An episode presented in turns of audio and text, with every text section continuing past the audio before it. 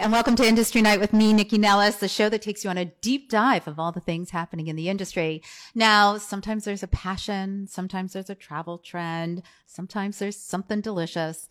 It all comes back to the industry. Now, for those of you who are new here, Hi, thanks for joining me. A quick intro. I'm Nycci Nellis. I've been covering the food, wine, and hospitality scene for the last 20 years. It all started with a list, areyouonit.com, the online e-zine that tells you absolutely everything happening in the DC metro area. If you're looking for food events, food fun, food news, all the food gossip that's out there, it's in the list, areyouonit.com. It's actually celebrating 20 years this month, which is so exciting.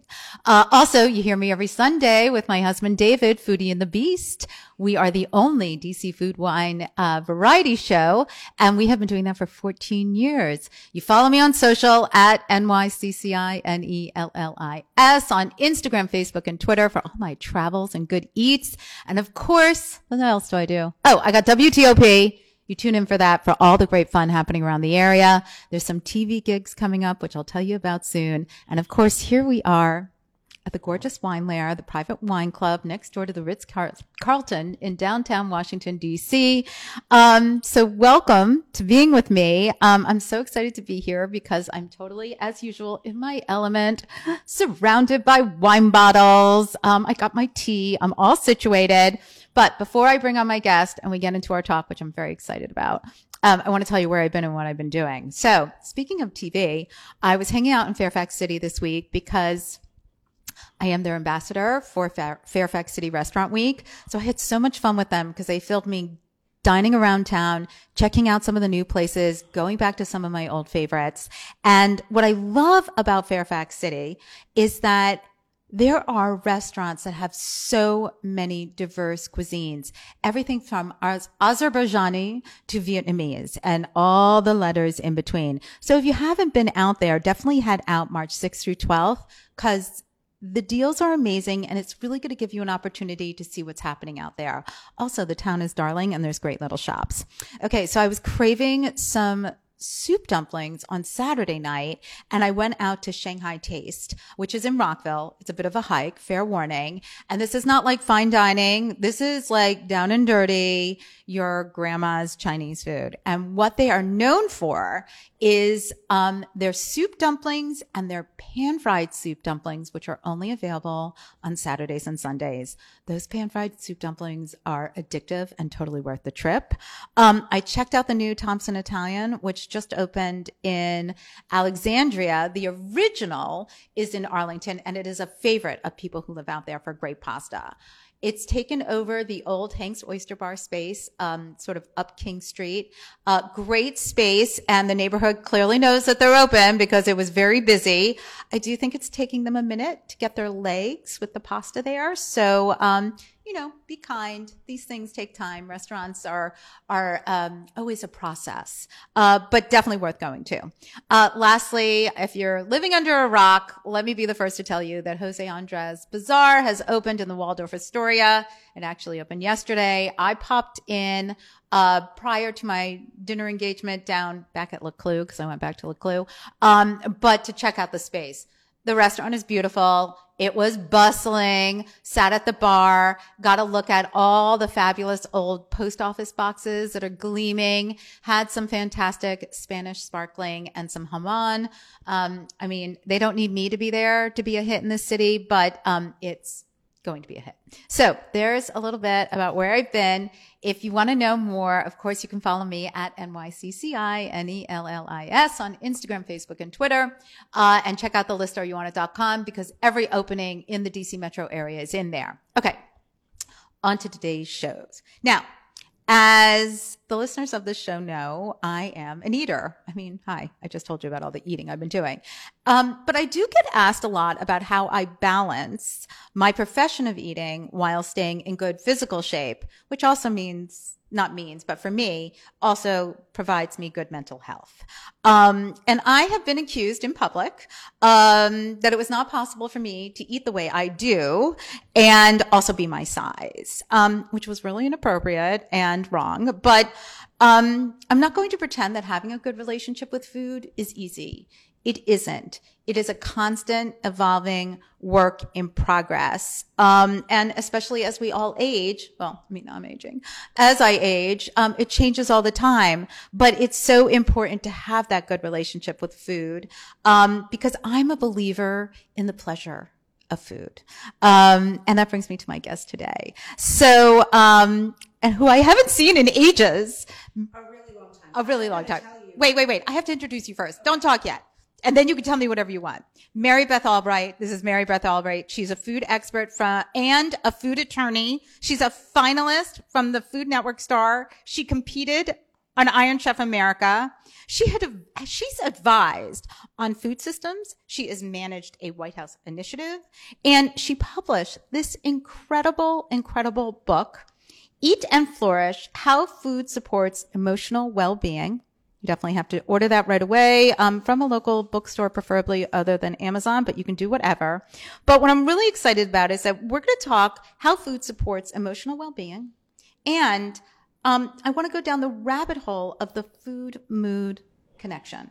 So Mary Beth, hi. Tell me whatever you want. Hi. No, I was just going to say, I can't believe it's only been 20 years. I mean, it feels like you've been around forever. I know. Really, because you've covered Now everything. You're aging me, Mary Beth. No, no, no. I, I just realized that when I said it, it, sounds, it sounds, But I know sounds what you like, mean. sounds like a passive aggressive No, no, thing. I mean, like you're, you're so big in this industry. So, Well, I um, appreciate yeah, yeah, yeah. So I take that as a big compliment from you. So let's talk a little bit about your food background. Not everybody's in the biz the way you are. So let's talk about that. Well, I didn't grow up cooking, and I didn't grow up in a family that um, that cooked a lot. I think you're like the first person on my show to say those words. That's mean, amazing. Uh, Well, I think a lot of people, um, certainly Gen Xers, didn't have a lot of people uh, cooking around them necessarily. And then as we, no, no, of course, every, everyone's different, but I'm just saying that for you. Well, and also, you know, growing up in the 80s and 90s was different from growing up in the in the 40s and 50s, right? Um, for a lot of different reasons. But I didn't grow up with sort of food culture and and learning to cook at Nona's apron strings, you know. Um, so my my relationship with food really developed and cooking really developed in my 20s. Um, and I went, I took a uh, the year long course at L'Académie de Cuisine when I was in my 20s, and. Oh, I know. It's too bad. They they had this year long course where every week was a different ingredient. Mm-hmm. And you would learn about the ingredient and the properties of the ingredient. And then there was like a food lab time where you just had two hours to just play with the ingredient. So it would be, um, you know, beef or, or pork or stocks was one time, just like exploring with stocks. So it was really fun. Um, but I come to food from a public health background. Um, I worked at the U.S. Surgeon General's office and I worked for C. Everett Koop, who was Surgeon General, um, a while ago. And, um, you know, I really wanted to be able to have this part of me that at one point I perceived as my biggest weakness, which was the love of food and turn it into my greatest strength. And I think I've done that. And, and that's not specific to food. I think that's for all of us who sort of like rise strong from something. We, we all can take our weaknesses and turn them into strengths. Okay, so ha- you took these classes. You have this law background. Mm-hmm. Yes. But then, I mean, when you and I met, Yeah. you were writing about food. Yes. And so how did how did you launch that part of your career? Yeah, so I was practicing law at Williams and Connolly, which is a litigation firm here in town, a great litigation firm, and um, I started food writing while I was there because I was still. Well, this ta- is like at the beginning of like the blog, right? Like blogs, Yes. like bloggers, like Yes. it was hard to get we all got sort of meshed in together even if we weren't bloggers. But Yeah. like there was this whole pendulum swing at the moment when blogs first started. Yeah, I think that's right. And it was Mm-hmm. around like the mid aughts. Um, and um, so I got a position right doing um, r- restaurant criticism for DC Magazine, Mm-hmm. and that was a month. It is a monthly. It's like one of the big glossy monthlies. Mm-hmm. And um, so I did that for a few years. And while I was doing that, I also had a child, Mm-hmm. and I couldn't do it all. I just couldn't. That's okay. I- I- absolutely, It's really hard. uh, as a mother, I hit that wall going 100 miles an hour, Mm-hmm. right? Like I had a baby, because the year before I ran a marathon and I renovated a house and I like took the bar exam and then I had a baby and I was like, oh my gosh, this is all, now it's a mess. Um, and I really had to choose my path. And instead of law, or instead of litigation, I should say, mm-hmm. I chose focusing on food because I do think food is one of those great areas that you can bring everything that you have, all of your experiences to it because it touches on so many things. Mm-hmm. And so, like, And we all know of food. We all have our own story of food, no matter who you are, where you come from. Everybody has stories about food.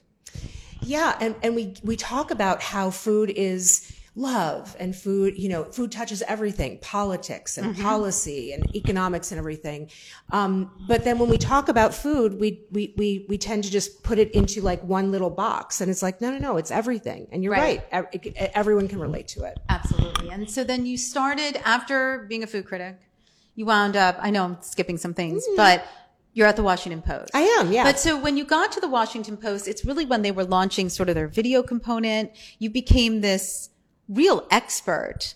Um, not necessarily recipe focused, but a little bit, right? And, but as a communicator of food, of eating.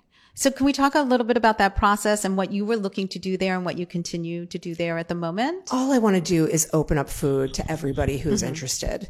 You know, it's like, and, and, and that's, a, it, we'll talk about the book in a minute, but the recipes that I write, and some of them are in the book, but the recipes that I write are really focused on things that are simple, things that are, like very few ingredients so you can remember them when you're in the grocery store. So it's not like, oh my God, now I got to pull up that recipe on the phone or I've got to like make this long list of 20 ingredients. And it's funny because when I first started writing recipes, I was like, oh, maybe a splash of pomegranate molasses would be great in this. And, and that's thinking like a chef, which is great, but it's not thinking like a home cook. Well, no, what it's thinking like is, you know, it's thinking like somebody who loves to cook.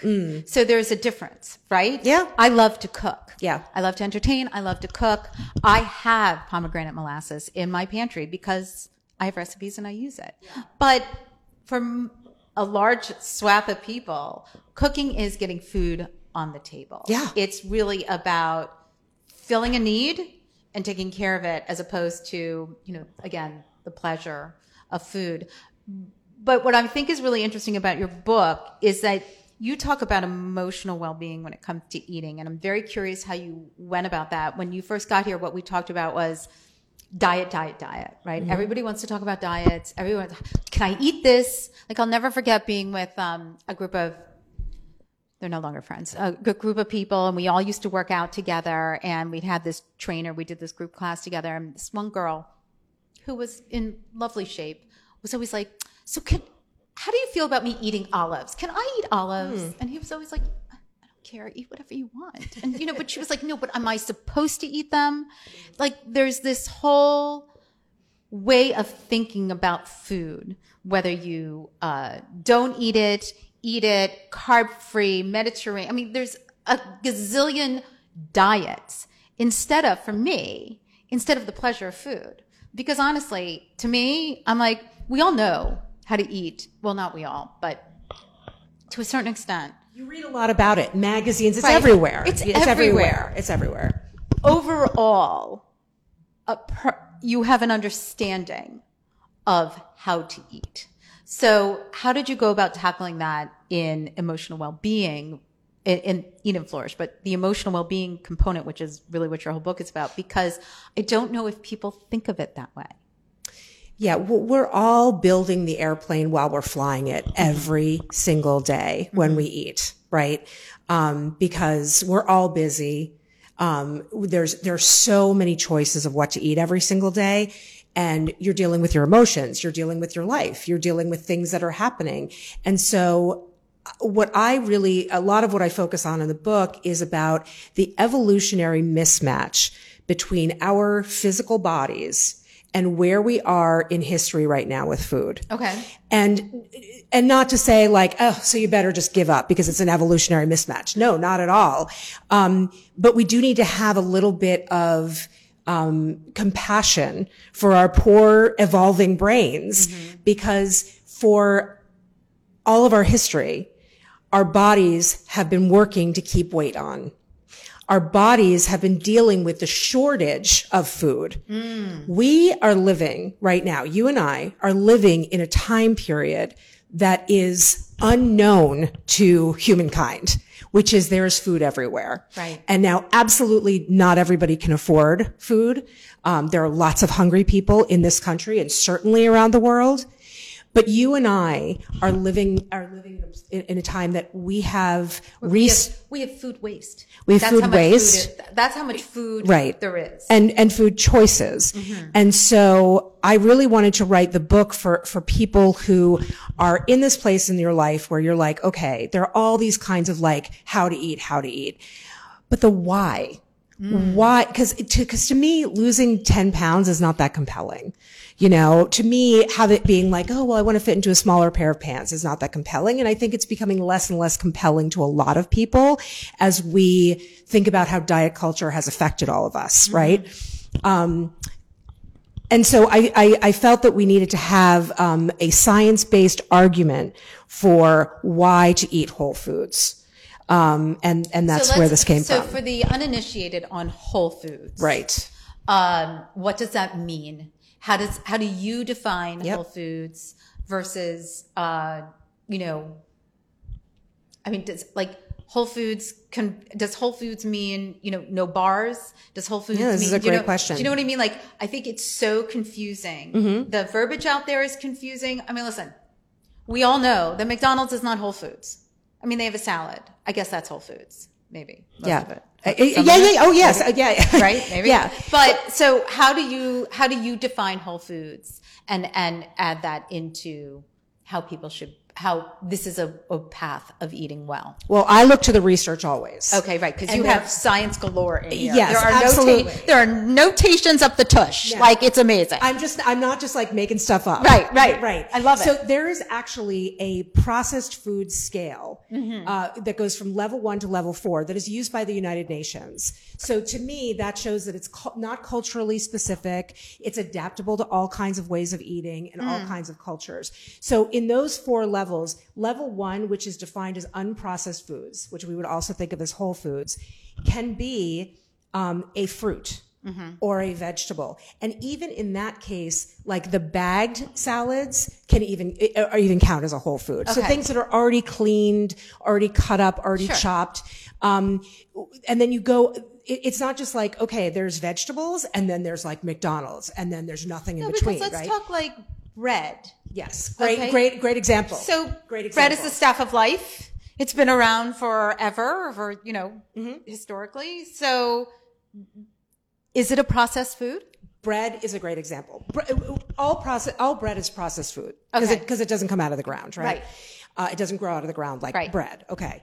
But there are levels of processing. So if I go to Bread Furst, which I do often, Because the bread is delicious. amazing, or Seylou, which Right. is another one of my absolute The breads are favorites. also really, really good. fantastic. So let's say I go to Bread Furst or Seylou. Just tell you, there's a new place called Manifest Bread. Wait, what? Manifest Bread. It is out is in it? Maryland. Okay. Um, I'm so excited. I know, Like, but I haven't silent. gotten there yet. But the lines are supposedly out the door, and their breads are supposed to be amazing. FYI. Okay. Okay. Weekend trip. Yes, there you go. Field trip, there you go. Absolutely. Okay. I'll get there super early so I don't have to wait in line.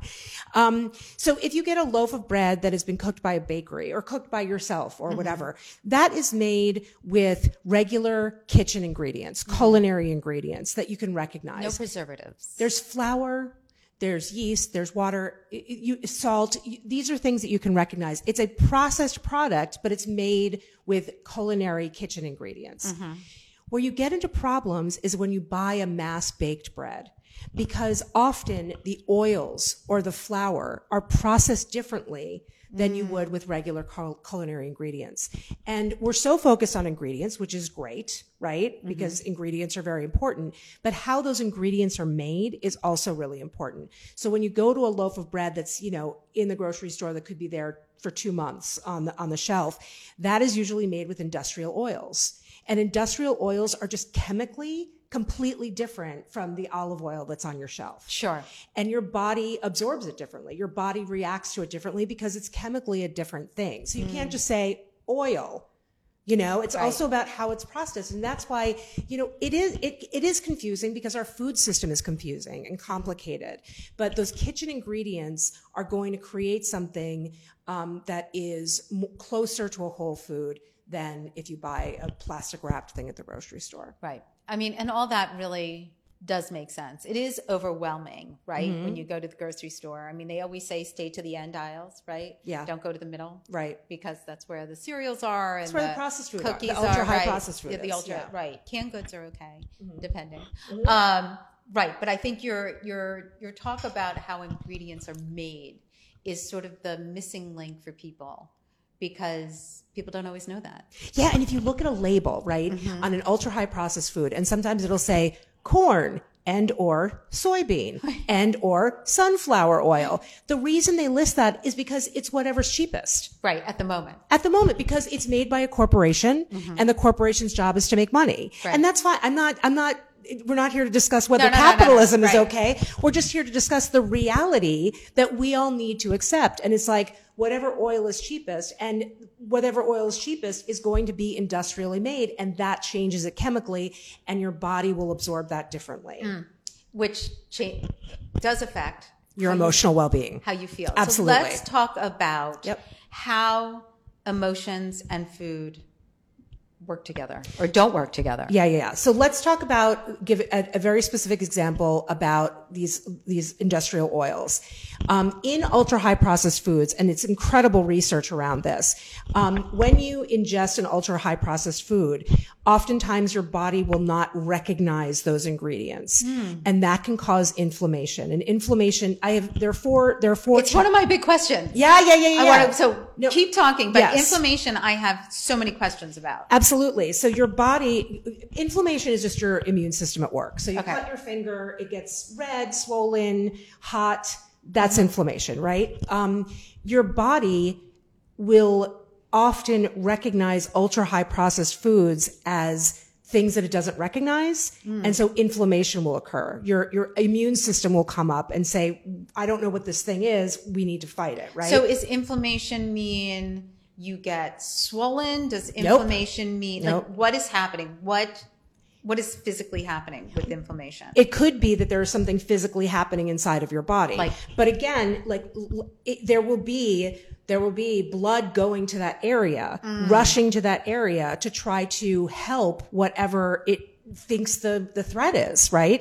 And so then you get that swelling, which is fantastic. We we I mean, we love our immune system. It's great, right? Right. The problem is the chronic activation of our immune system, which if you have ultra high processed foods as part of your dietary pattern every single day, um, that's going to cause that inflammation. Now, the reason that inflammation is important is because when your body gets inflamed, you might not even know it, right?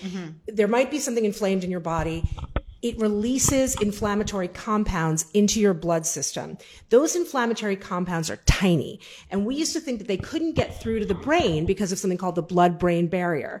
Now we know that that blood brain barrier is semi permeable, that these little tiny toxins can get in through the barrier and get into your brain and wreak havoc with your emotional well being. Fascinating. Yeah. So uh, inflammation is incredibly important. Okay, so we got inflammation. Mm-hmm. We also have gut health. Like I feel like gut health Yeah. is one of the big like marketing terms right now, you know, prebiotics, probiotics, your gut should be a certain way. How is your gut health? How's your poop? Like all that kind of stuff. Like everybody's it's a huge marketing thing. Everybody is it's on everybody's lips. Yeah. What is gut health? How should it be maintained? And is it isn't it okay on its own? Isn't that what our bodies are supposed to do? Right. So the gut microbiome is a lot of what I talk about in here. And there's a lot of evidence that the gut microbiome is linked to so many things, sleep, sex drive, um, how well we can exercise because it- and I'll get into that a little bit in a minute, but also our emotional well-being. There's a lot uh, that that links our gut microbiome to depression and anxiety. The gut microbiome is the collection of trillions of microorganisms that exist in your digestive system. That's your mouth all the way to the other end. And no mm-hmm. matter how healthy you are, like if the, the healthier you are, the better your gut microbiome, right? Right. But you have these trillions of organisms living inside of your body that are not human, mm. that are helping you digest your food. Hmm. And they eat and they produce metabolites. They produce things that come from their metabolism, from their eating, that help you digest the d- digest food and help your emotional well-being. Mm-hmm. And so Well, so Yeah. I'm going to stop you there. So, go ahead. what is it about digesting food that helps your emotional well-being. How do those two things link together? The microbes are like workers. Okay. In your Uh, I see like a. Pac-Man. Waka, waka, Yeah, waka. absolutely. Like That's that's, how I'm seeing it. Yes, perfect. It- it- think of that. And the thing about the microbiome is that it's like a fingerprint. Everyone's is different. Mm-hmm. Um, and so when you eat food, that it's like the, the microbes inside of you are the workers, and the food is the raw material, and your digestive system is this factory, right? And the workers can only make as high quality things as what it gets into it, right? Junk in, junk out, quality in, quality out. And so when you help those microbes with things like fruits, vegetables, fiber, um, and a lot of what those microbes eat is fiber, um, then you will enhance their ability to make substances, neurotransmitters, hormones, all of those things that affect our emotional well-being that we hear about all the time. I don't, I, I always think that people think when we talk about food and emotional well-being that they talk about emotional eating. So how do you categorize emotional eating? Is it just like people like are they're sugar high, sugar low, or what is it that prompts the emotional eating and what what is your recommendation for people with it? So I've been looking at this research for almost 20 years. Mm-hmm. And since I was at the US Surgeon General's office 20, almost 20 years ago, the research shows that food and emotions are entwined like vines. Hmm. We cannot separate them. The human body is more than just a container for parts. It is a system. And our food affects what we choose to eat and how we taste it because flavor is created in the brain. It is not inherent in the food. And the food that we eat affects our emotions. And we can either accept that reality and learn to manage it and learn to use it to our advantage. Or we can deny that it exists and say, oh, I'm not an emotional eater. You know, like, Well, so I'm not. Uh, so I don't think of myself as an emotional eater. Mm-hmm. I I think of myself as emotional sometimes when I eat. Like when I eat something and I like it, I'm like, this makes me happy. Yes, and that's in the moment. And there's Right? a whole there's a whole chapter about pleasure Right. in the book because pleasure is a form of human nourishment. And if you start talking about food and, and emotional well-being without talking about pleasure, you've lost me. Right. Do you know what I mean? Like food is such a pleasure in life. Well, you know, it's funny. I'll never forget. Uh, So my son has a friend when they were younger. I mean, he still has these issues. He he was allergic to like everything. yeah. I mean, just everything.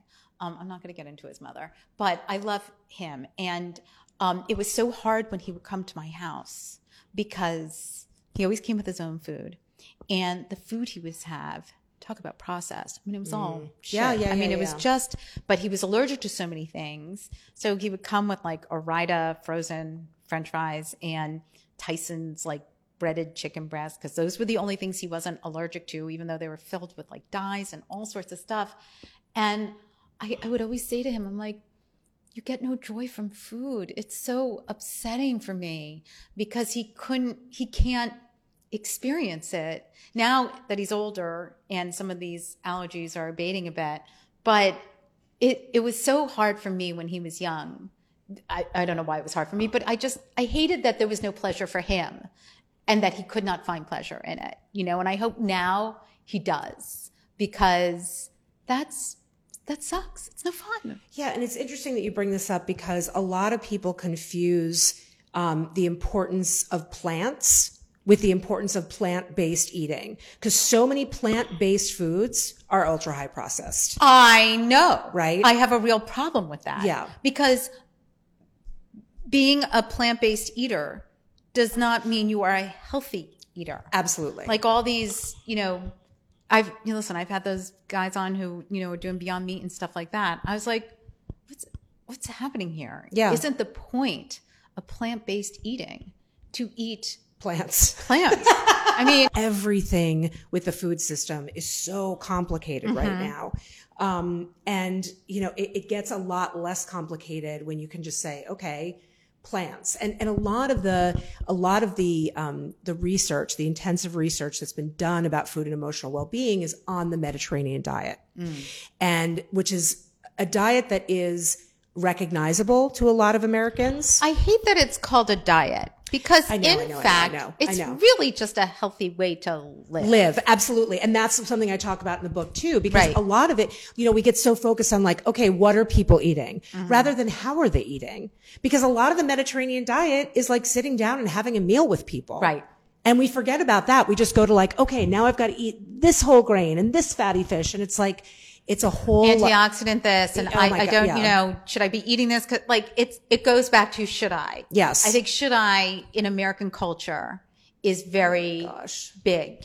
Yeah. And, um, you know, there's all, especially for people who have the access, obviously.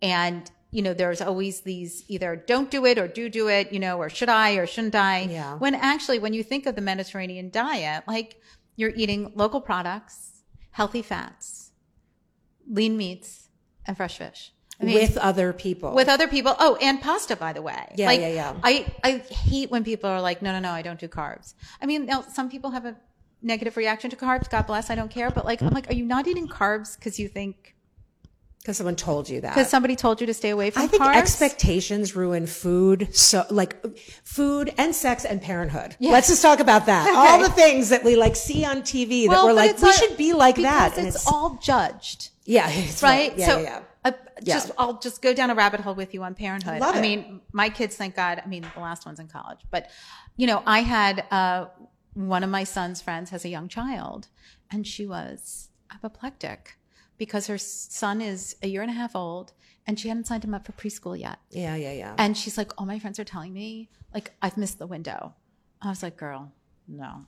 I was like, you need some new friends. Mm-hmm. That, if you're starting at an 11 already and he's one and a half, like, you can't keep up with these people. There's a great article right now going around social media from Hmm. the Cut about Fleishman. oh, I saw it. Oh God, it's so good. I Everybody- did. It's it's and I'll ridiculous. be honest, I hated the book. Oh God, I didn't even. I I watched the series and I hated the series. Oh, okay. I hated the book. Yeah. I, David keeps saying, let's watch the series. I'm like, I, I get it. Yeah, yeah, And yeah. I, and actually, I, there was an essay in the New York Times about it that was excellent, Oh, which I I'll forward okay, to. To see but, um, but that need to keep up. Yeah. Whether it's parenting, whether it's your weight or Yeah. your health. Yeah. Or your lifestyle, whatever it is.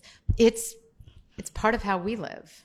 Yeah. And, and it's one of my biggest concerns with writing the book was that people would say, um, you know, if you have emotional issues or mental health issues or something, well, I guess they just need to eat better. Mm-hmm. Right. Or, oh, just eat three walnuts and you'll feel fine in the morning or whatever. right. And that's not what any of the science says. What the science says is that it's about having a healthy eating pattern. Mm-hmm. And when you have that healthy eating pattern, your body can handle, you know, if you want to have Doritos, have Doritos once in a while, you know, like that kind of thing. It can handle that ultra processed food because your, your, your, in, your inflammation index is not like way high because you're not doing it all the time. Which takes us to moderation. yeah. right? Yeah. So let's talk about how you put the recipes together because you do give like a 30 day plan for people. Yes. That sort of says, this is how to sort of get on track. It's not, it's just an idea. Yeah. But it's a terrific way for people to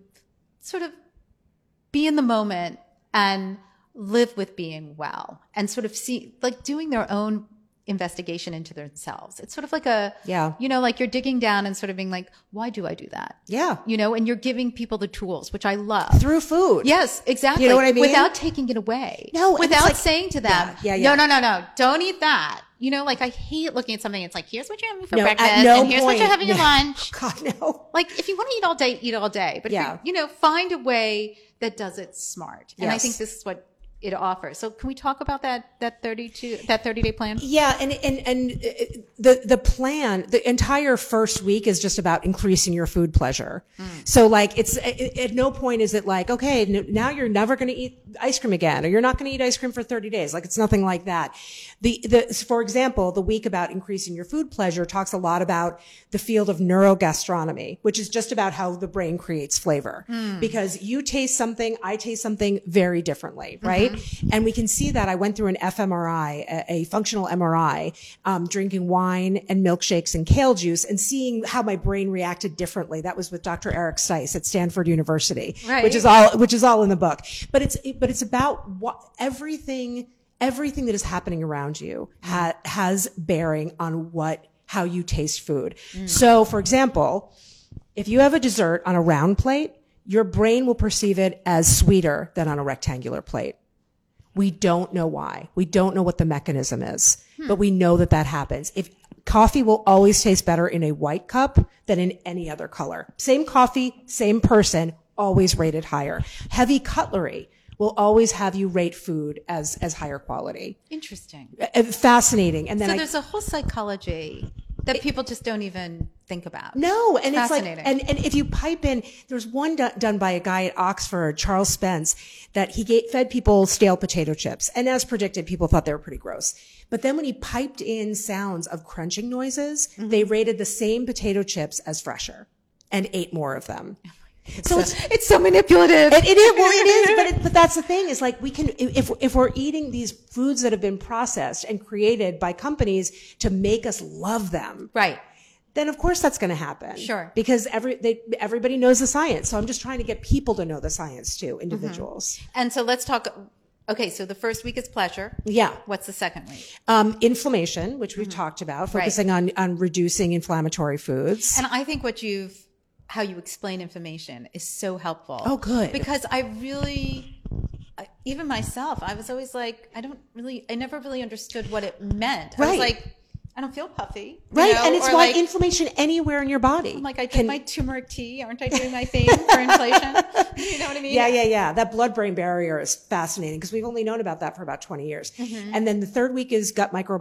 Mm-hmm. Okay. And then the fourth week is nutrients. And I, I am a, I am, Which is kind of the first time you're bringing up Yeah. nutrition of food. Yeah, so yeah, let's yeah. get into that before we have to wrap up. Yeah, because I'm I'm very much against nutritionism, looking at a food as like the component of its parts. Like Uh-huh. this isn't this isn't a piece of food. This is a vitamin D and a vitamin B and that kind of thing. But there is a lot of scientific evidence about nutrients, and so I wanted to get that into the book. Um, mostly, a lot of it is around um, omega three fatty acids, particularly DHA and EPA, which are found in fish. So if you're not eating fish on a regular basis, um, I definitely recommend a supplement. That's like the only supplement that, that has a lot of science behind it. And again, it's not me. It's like what the science shows, Right. right? Um, so, uh, yeah, so we talk about a little bit about focusing on those nutrients for that week. Because, I mean, at the end of the day, we eat to nourish ourselves Mm-hmm. physically and mentally. But initially, you know, in caveman days, it was to live. Yeah. And now we still need to eat to live. But because of the intense variety, immense variety, and our ability to have, you know, so much around us, it can be overwhelming and confusing for a lot of people. Yes. Right? Yeah. Well, so tell people where they can find you, follow you on Oh, Instagram and great. Facebook and Twitter, and Yeah. uh, where we can buy the book, and if you're going to be doing any chats or anything like that. You can buy the book anywhere. Anywhere. Yes. It's wherever books are sold. Excellent. I love Yes. that. Um, and I am on Twitter at Mary Beth and Instagram at Mary.Beth. Okay. Important. Yes. Um, and um, my my next major stop is I'm speaking on the book at South by Southwest. They invited Cool. me as an official presenter to come and talk about the book next month. So I'm really really excited about that. Excellent. So if you're watching us on YouTube and you should be subscribing, you can see uh, Mary Beth's beautiful book here, Eat and Flourish, How Food Supports Emotional Well-Being. Thank you so much for joining me today. It's such a treat to reconnect. I just have to wrap up the show. So, uh, thank you. Where's the camera? There you are. Hi. Thank you for um, joining me today. This was an incredible conversation. So much more is in her book and it's really, I can't believe I'm going to be so corny. It's food for thought, really when you want to talk about living and a lifestyle that makes you happy mentally and physically, that's how you should be thinking of food. And, and Mary Beth really takes you through that process in her book with incredible scientific evidence. Um, she did all the hard work. So everything you heard here today can be found on the list areyouonit.com. You know, you can follow me and my eating journeys and travel adventures, um, at NYCCI-N-E-L-L-I-S on Instagram, Facebook, and Twitter. Um, and I'm getting on LinkedIn because I guess you gotta. So. I'm going to put stuff on there too. So check me out there. Uh, now you can download this show and you can take it with you everywhere. You can watch on YouTube, um, at Industry Night with Nycci Nellis. Please subscribe, comment, ask questions. Let me know what your thoughts are because I'd love to hear.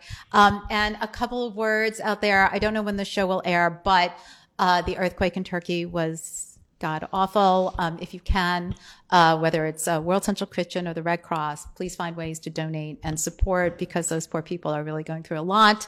Um, and uh, reminders for people here in the DC market: uh, staffing shortages are still real, and uh, restaurants are doing the best they can. So before you go to a restaurant or retail, take your kindness pills and just be good out there.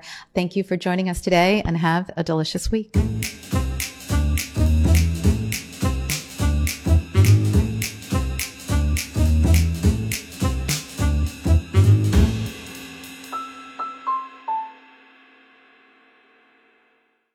Produced by Heartcast Media.